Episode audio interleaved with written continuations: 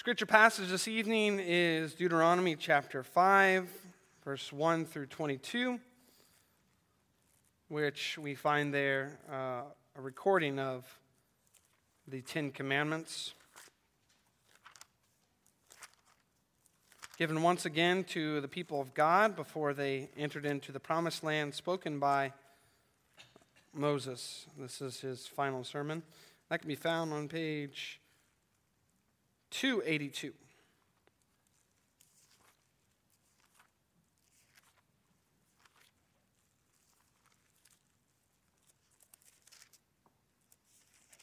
Going slow.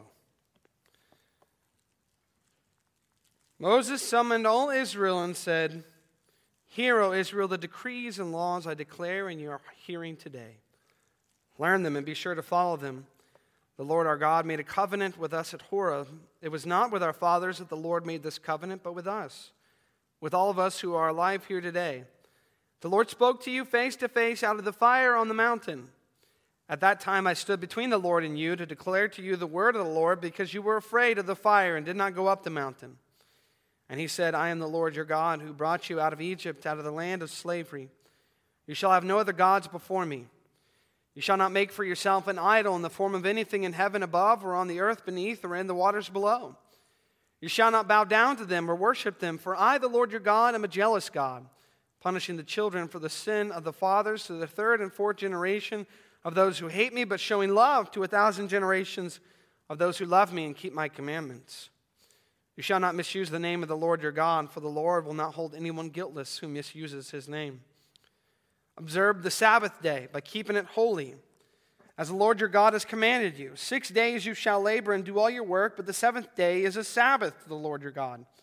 On it you shall not do any work, neither you nor your son or daughter, nor your manservant or maidservant, nor your ox, your donkey, or any of your animals, nor the alien within your gates, so that your manservant and maidservant may rest as you do. Remember that you were slaves in Egypt, and that the Lord your God brought you out of there with a mighty hand and an outstretched arm. Therefore, the Lord your God has commanded you to observe the Sabbath day. Honor your father and your mother as the Lord your God has commanded you, so that you may live long and that it may go well with you in the land the Lord your God has given you. You shall not murder. You shall not commit adultery. You shall not steal. You shall not give false testimony against your neighbor. And the tenth commandment you shall not covet your neighbor's wife. You shall not set your desire on your neighbor's house or land his manservant or maidservant, his ox or donkey, or anything that belongs to your neighbor. These are the commandments the Lord proclaimed in a loud voice to your whole assembly there on the mountain from out of the fire, the cloud, and the deep darkness, and he added nothing more. Then he wrote them on two stone tablets and gave them to me. Um, for this evening, I'm also going to read the 10th commandment from uh, Exodus 20, which is found on page 118 of your Pew Bibles. The reason for doing so is the wording in Exodus 20 is slightly different. Tenth commandment in Exodus 20 You shall not covet your neighbor's house. You shall not covet your neighbor's wife or his manservant or maidservant, his ox or donkey, or anything that belongs to your neighbor. I have for our sermon this evening as well a New Testament reading can be found in your Pew Bibles on page 1521. And that is Matthew 15, verses 1 through 10.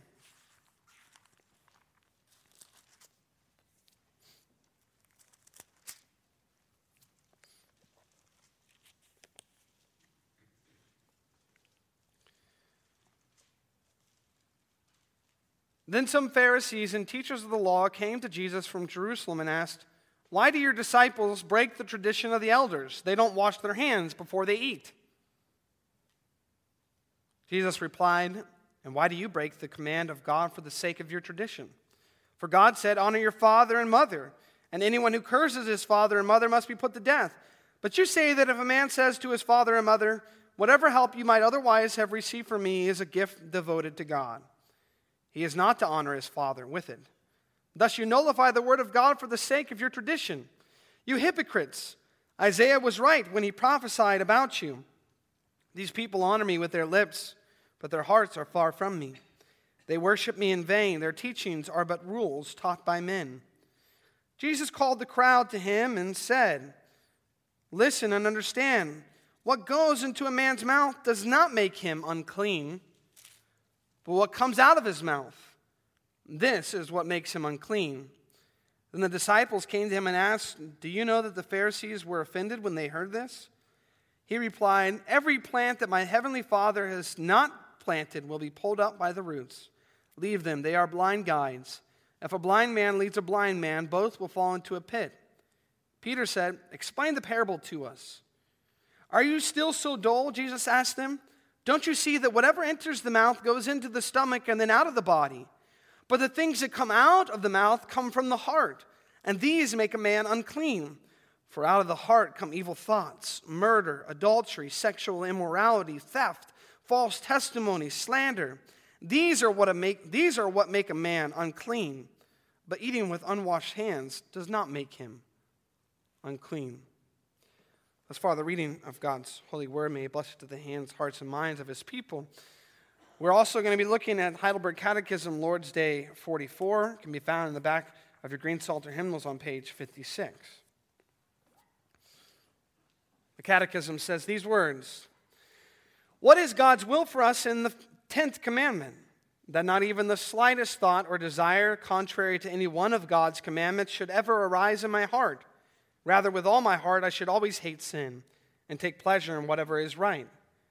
But can those converted to God obey these commandments perfectly? No. In this life, even the holiest have only a small beginning of this obedience. Nevertheless, with all seriousness of purpose, they do begin to live according to all, not only some, of God's commandments. No one in this life can obey the Ten Commandments perfectly.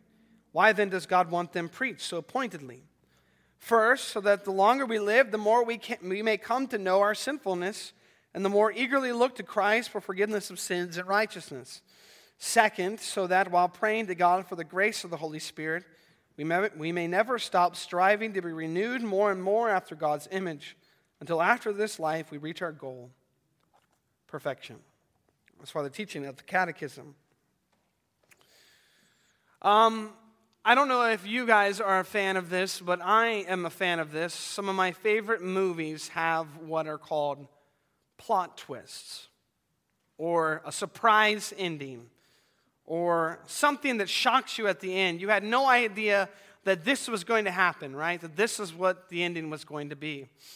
And uh, I would love to give some examples, but then I would have to give you a spoiler alert. So the, the plot twist is an interesting it's an interesting narrative effect. Hmm, why exactly am I talking about a plot twist right now? Because the 10th commandment is kind of like the plot twist at the end of the commandments. You may have thought to yourself as we went through the law of gratitude and as we focused upon the positive expression of the commandments and we looked at the fact that the commandments are pointing us to the inward reality, the heart, right? That maybe that interpretation wasn't warranted. Because what are the commandments talking about except outward actions, right? Don't steal. Don't lie. These are outward actions, these aren't inward realities. And then, like the wonderful plot twist it is, the 10th commandment comes in and informs us that in fact you are doing the right thing by looking at commandments 1 through 9 in an inward fashion because the 10th commandment shows us that what's in mind throughout all the commandments is the heart. Thou shalt not covet. In fact, it's interesting that Deuteronomy 5 says, You shall not desire. So, all of the commandments are being spoken to us in the 10th commandment because what's at the root of all of the commandments and our ability to obey them is our desire. Our desire. What is our desire? What is the direction of our hearts? So, in order to know uh, what we are called to in redemption, we need to know what God desires, right? So, the theme is God desires that we hate sin.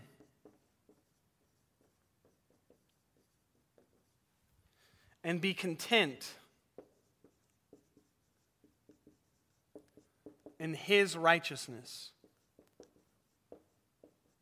It's important, it's not our righteousness, his righteousness, right? God desires that we hate sin and be content in his righteousness. Now, in uh, point number one, God is going to express this desire in the 10th commandment. Point number two God knows our inability. God knows our inability to fulfill his desire. And then point number three God helps. God helps us to fulfill his desire. Point number one is going to be looking at Catechism question and answer 113. Point number two, Catechism question and answer 114. Question three, 115. So let's look at point number one. God expresses this desire, that is, the desire to hate sin and be content in his righteousness. He expresses this desire in the 10th commandment. I'm going to do shorthand. God expresses in the 10th this desire. Look at the question what is God's will for us in the 10th commandment? This is summarizing, this is uh, ending our, our uh, going through the commandments, right? Answer is that not even the slightest thought. So here it's pointing us to thought or desire but not even the slightest thought or desire, contrary to any one of God's commandments, should ever arise in my heart. So there you go. We are being pointed to this inward reality. And so if we look back on the commandments, all the way from 1 to 9, we see um, that the reason uh, uh, why we go after any other gods is because we have desires, we have thoughts, we have hearts that rise up within us and lead to outward actions. And that's exactly what uh, Christ is speaking of in Matthew 15. He's saying, These Pharisees don't understand it. They are focusing upon the outward expression. They're saying, These guys don't wash their hands. When in reality, what they should be saying is, These guys need to wash their hearts. They need to wash their hearts because out of the heart flow, and then Christ lists the commandments, all these evil desires um, lying, uh, slander, sexual immorality, so on and so forth. That is to say, that when Paul in Romans 7 says that the law revealed to me my sinful desires, my sinful heart, he says, I would not have known what it meant to covet unless the law had told me, Thou shalt not covet. That's important because in Romans 7, Paul is saying that all of the law is summarized in thou shalt not covet because thou shalt not covet is pointing us to the reality of thoughts, desires, heart. I had a conversation with uh, an atheist, evangelizing him on the street one time, and I asked him, why doesn't he like the Christian God? What is it that offends him about the Christian God? And he says, I don't want to be punished for thought crimes. One of the most offensive things to unbelievers is the reality that in God's word, he not only is going to hold you guilty for what you've done, but also for what you've thought about doing. The evil desires, who you are in the heart. Well, think about it. Think about the Sermon on the Mount. You've heard it said, You shall not murder. I tell you, whoever hates his brother has murdered him in his heart. You said, You've heard it said, You shall not commit adultery. I tell you, whoever looks at a woman lustfully has already committed adultery in his heart. So he did not want a God who could peer into his very heart and know that he is a sinner. He'd be okay, maybe, with a God who only judged him by outward realities. And maybe many of us would feel that way as well because we think to ourselves when we look upon the commandments that for the most part I attempt to only worship God. I don't make any idols or figurines. I, you know, don't steal. I don't.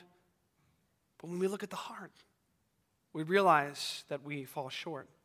We realize that the summary of the law, love God, love people, is something that is pointing us to the inward reality, and it's something where we fall short. And then the second part of the answer, rather, with all my heart. So this is an all inclusive reality, all my heart. People are getting the motorcycles out. With all my heart, I should always hate sin. Always. All my heart, always.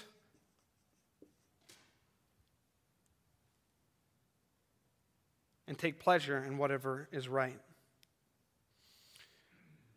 You see, the Tenth Commandment wants us to realize that desires, thoughts, pleasures is something that is inherent to our humanity. It's something that we all have. In the past, there's been expressions of the Christian faith called asceticism, where one attempts to beat down those desires those pleasures that one seeks after by beating oneself, by depriving oneself for many, many days without water or food. And this is beyond what would be appropriate expression of fasting. There are other religions like Buddhism that says all that is evil and wrong in this world is the fact that we have desires. And if we can simply quench those desires, if we can get rid of those desires, then we will finally be free. But God's word comes to us and says, these desires, these pleasures, are part of the way I have created you because these desires or pleasures have one of two expressions. One, that is towards the evil, the sin, right? Or two, towards me. Because these desires, these pleasures that we seek, it is not enough to simply get rid of, to just not do, right? It's not enough to say we won't do these things. It has to be replaced with something far greater, far more wonderful, far more amazing. And that is to say that if God could change our hearts as He has done by saving us in His Son and giving us redemption and the Holy Spirit, that we might see that actually all that we were seeking for in sinful desires and evil thoughts can actually be found in God. Purity holiness, love. God is the font that never goes empty. You should not have the slightest thought or desire, but rather with all your heart, always hate sin. And you may be hearing this and thinking to yourself, how can I do this? How can I not even have the slightest thought or desire how can I do such where I'm not even contrary to one of God's commandments that would ever arise in my heart? How, how is this possible? Because you're beginning to feel the weight, right? You're beginning to feel the weight of this of this demand that God has placed on us, right? It's something that Jesus says if your if your righteousness cannot exceed that of the Pharisees, God knows, though. God knows our inability. God knows our inability to fulfill his desire, the desire to hate sin and be content in his righteousness. And that's why, here at the end of our exposition on the Ten Commandments, the Catechism writer wants us to grasp the gospel reality and not the law. Question 114 But can those converted to God obey these commandments perfectly? No, is a simple answer. No. No, in this life, even the holiest have only a small beginning of this obedience. Small beginnings. Probably spelled beginnings wrong. I think I did it right.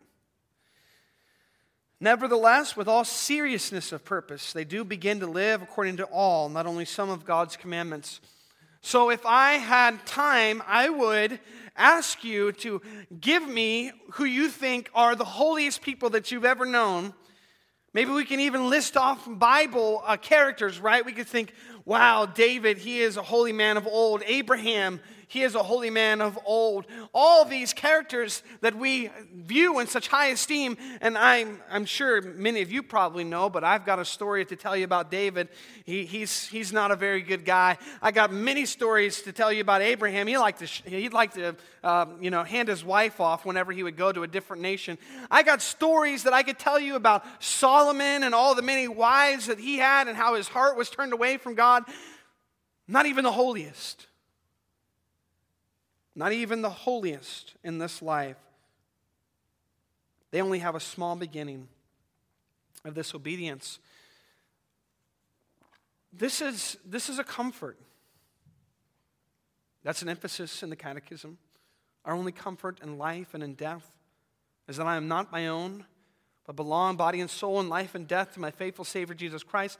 This is a comfort because it informs us that God understands our weaknesses And most importantly, you can be assured that God understands your weaknesses because the entire reason his son Jesus Christ was sent into this world to die for your sins is because he knew that you couldn't do this.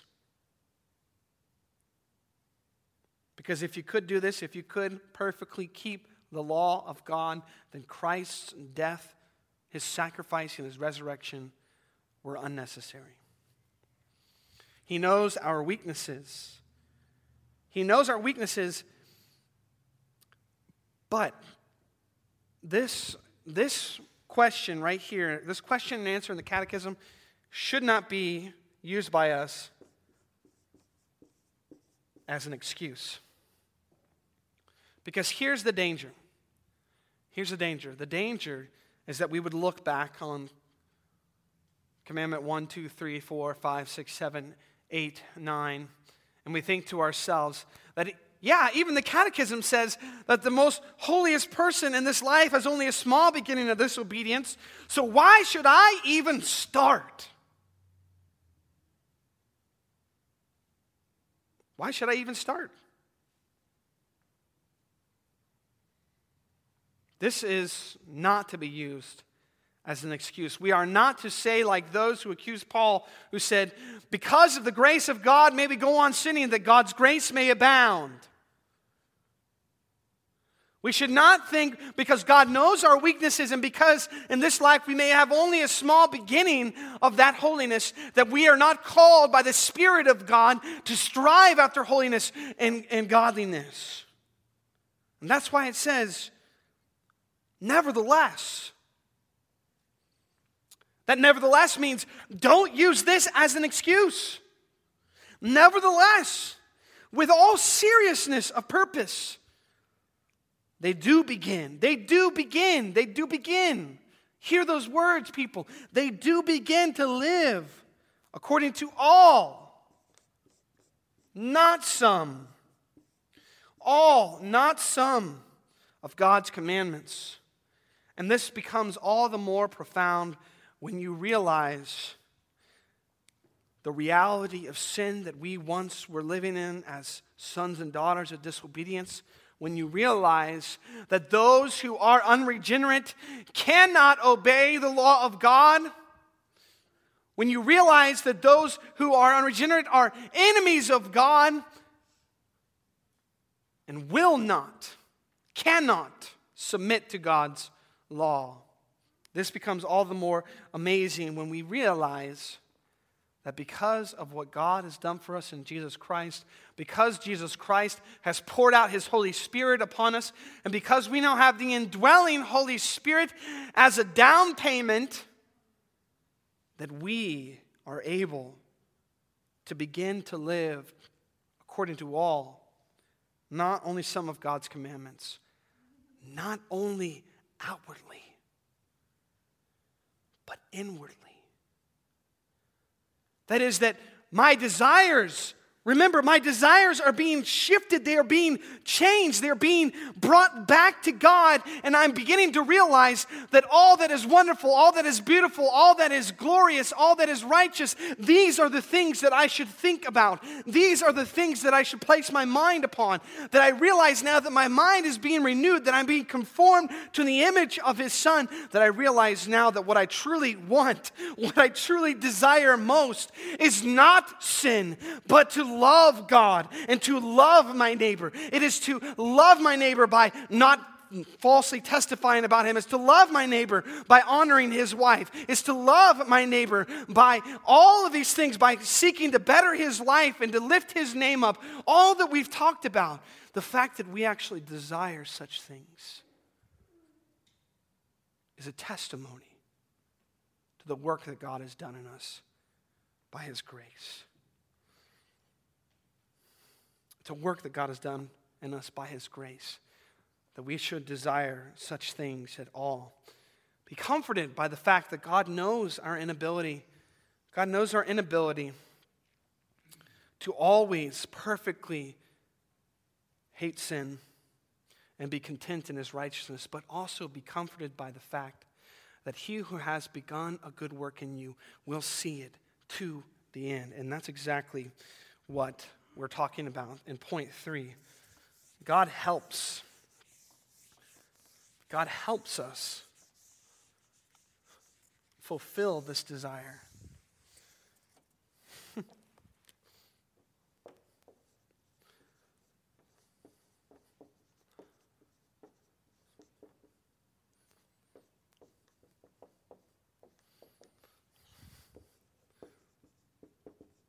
Even in, even in this, this is amazing. We have a God that does not leave us to do what He's asked us to do, but actually helps us fulfill His desires. This makes me picture what God did when He came into covenant with Abraham. He said, Abraham, I'm going to come into covenant with you, and this is what I'm going to do I'm going to put you asleep and then me, a smoking pot, I'm going to pass through these, these uh, animals that have been cut in half.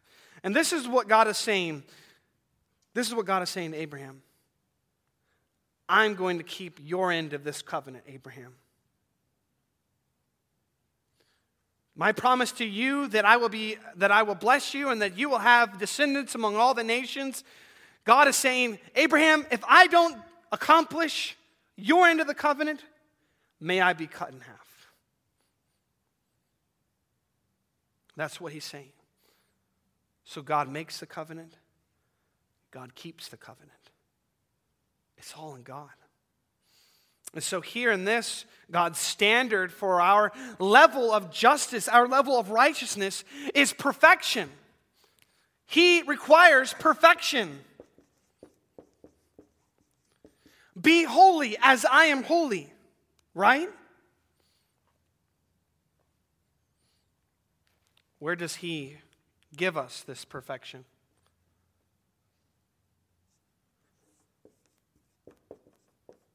In Christ. Christ keeps the law for us. Christ is our law keeper. Christ is the one who perfectly lived according to all 1 through 10 commandments 1, 2, 3, 4, 5, 6, 7, 8, 9, 10. Christ kept them on our behalf. And it's His righteousness that we are to be content in, it's His righteousness that we are getting accustomed to. Amongst the Lutherans, there's a saying that sanctification is just getting used to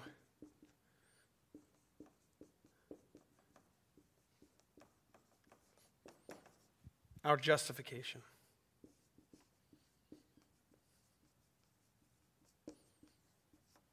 Sanctification is just getting used to our justification.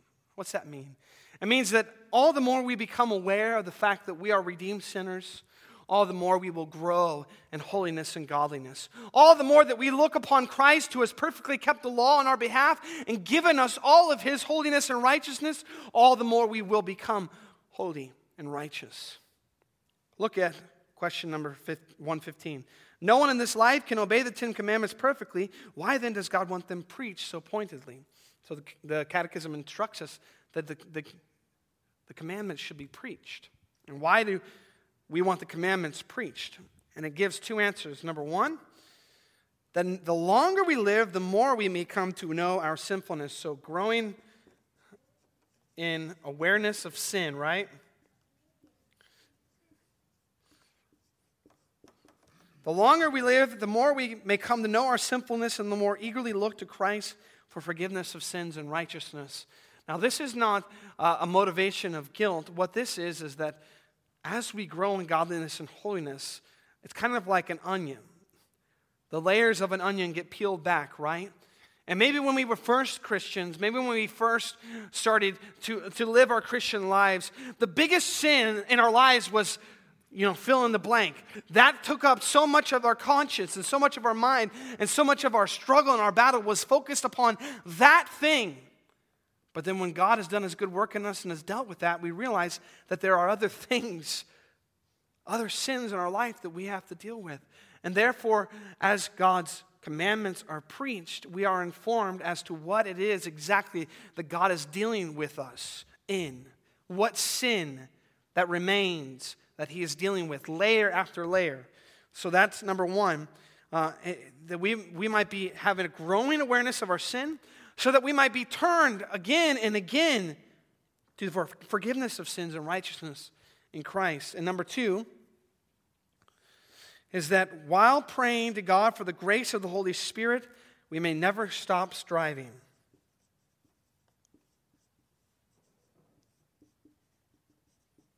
We may never stop striving to be renewed more and more after God's image until after this life we reach our goal.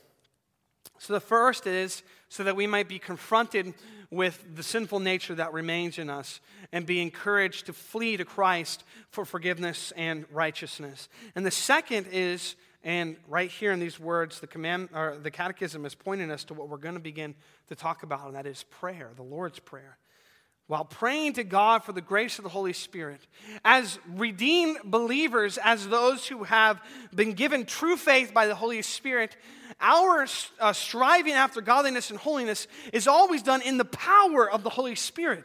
So we call, we pray to God that He would grant us the power of the Holy Spirit, the grace of His Holy Spirit, that we may never stop striving. We never stop striving to be renewed more and more after God's image. This continued effort, this continued desire that we would grow in godliness and holiness is something that's given to us by God. And that is to say that if you ever see a believer who is okay in their sin, given up on fighting their sin, pray for that believer. And you may very well consider that it may not be a true believer. Although there are seasons of hardship and difficulty, even in believers' lives, never stop striving to be renewed more and more after God's image, to never give up, never surrender. Continue to trust and to hope and to claim the promises of God that have their yes and their amen in Christ. To know that in this life we are to fight day in and day out against sin by the power of the Holy Spirit.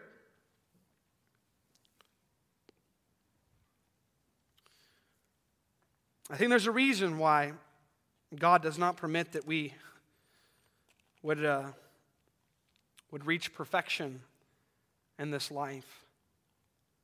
The first reason is the person who would reach perfection in this life would be like, wow, I'm perfect.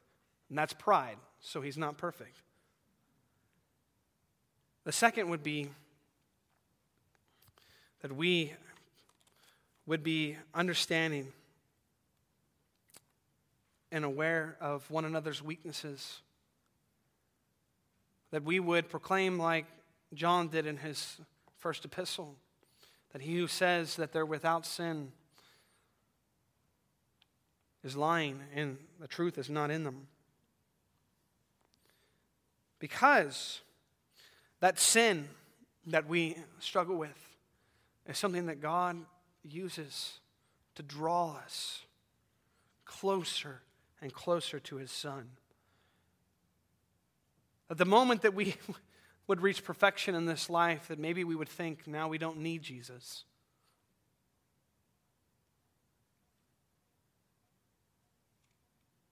But we are called, we are called to strive after this perfection, knowing that God helps us fulfill this, His desire for us to hate sin and be content in his righteousness. And we're called to trust that one day that striving will end and that one day we will have no more awareness of sin, for we will be without it. And that's what the last words of the Catechism tell us that until after this life we reach our goal perfection. We reach our goal, perfection. Perfection is the goal of those who only have a small beginning of obedience in this life. Perfection is what is promised we will reach, not because of our own righteousness and holiness, but because of the perfection that we've been given in Christ.